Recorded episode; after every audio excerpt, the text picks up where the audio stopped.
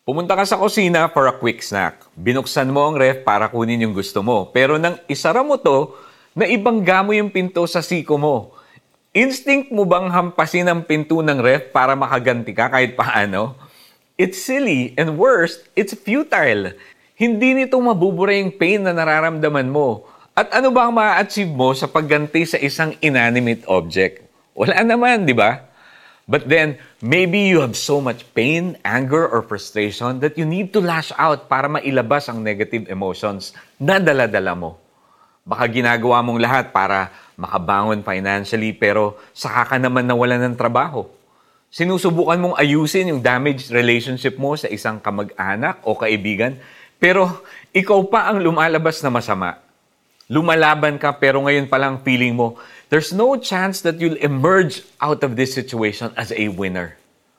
Malamang na ganito rin ang pakiramdam ng Israelites nung panahon ni Moses. Ilang daang taon silang nanirahan sa Egypt bilang mga alipin.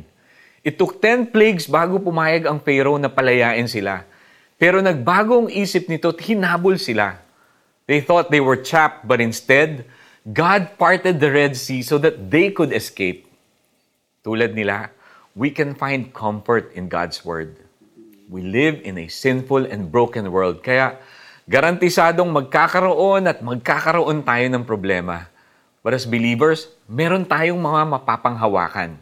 One, kapag pakiramdam natin na mag-isa tayo, the Lord listens to our concerns. Ililigtas niya tayo sa kapahamakan.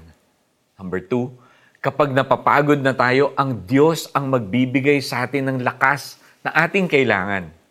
Number three, kapag gulong-gulong isip natin, we can rest in God's assurance that He is in control. Let's pray. Lord, pagod na akong lumaban. Pero alam kong hindi ninyo ako iniwan. You are a promise-keeping God. Itatawid ninyo ako mula sa pinagdadaanan ko ngayon. In Jesus' name, Amen. Para sa ating application, basahin ang awit 34.17, Isaiah 41.10, at John 16.33. Piliin kung alin sa mga ito yung pinaka-relatable sa iyo ngayon at gamitin ito sa prayer time mo sa araw na ito. Ang Panginoon ang makikipaglaban para sa inyo. Hindi nyo na kailangang makipaglaban pa. Exodus 14, verse 14. This is Iko Gonzalez reminding everyone na merong isang tao na kahit anong mangyari sa'yo, palagi mo siyang maaasahan. At siya ang iyong pinakamatinding kakampi. Walang iba kundi si Jesus. God bless you.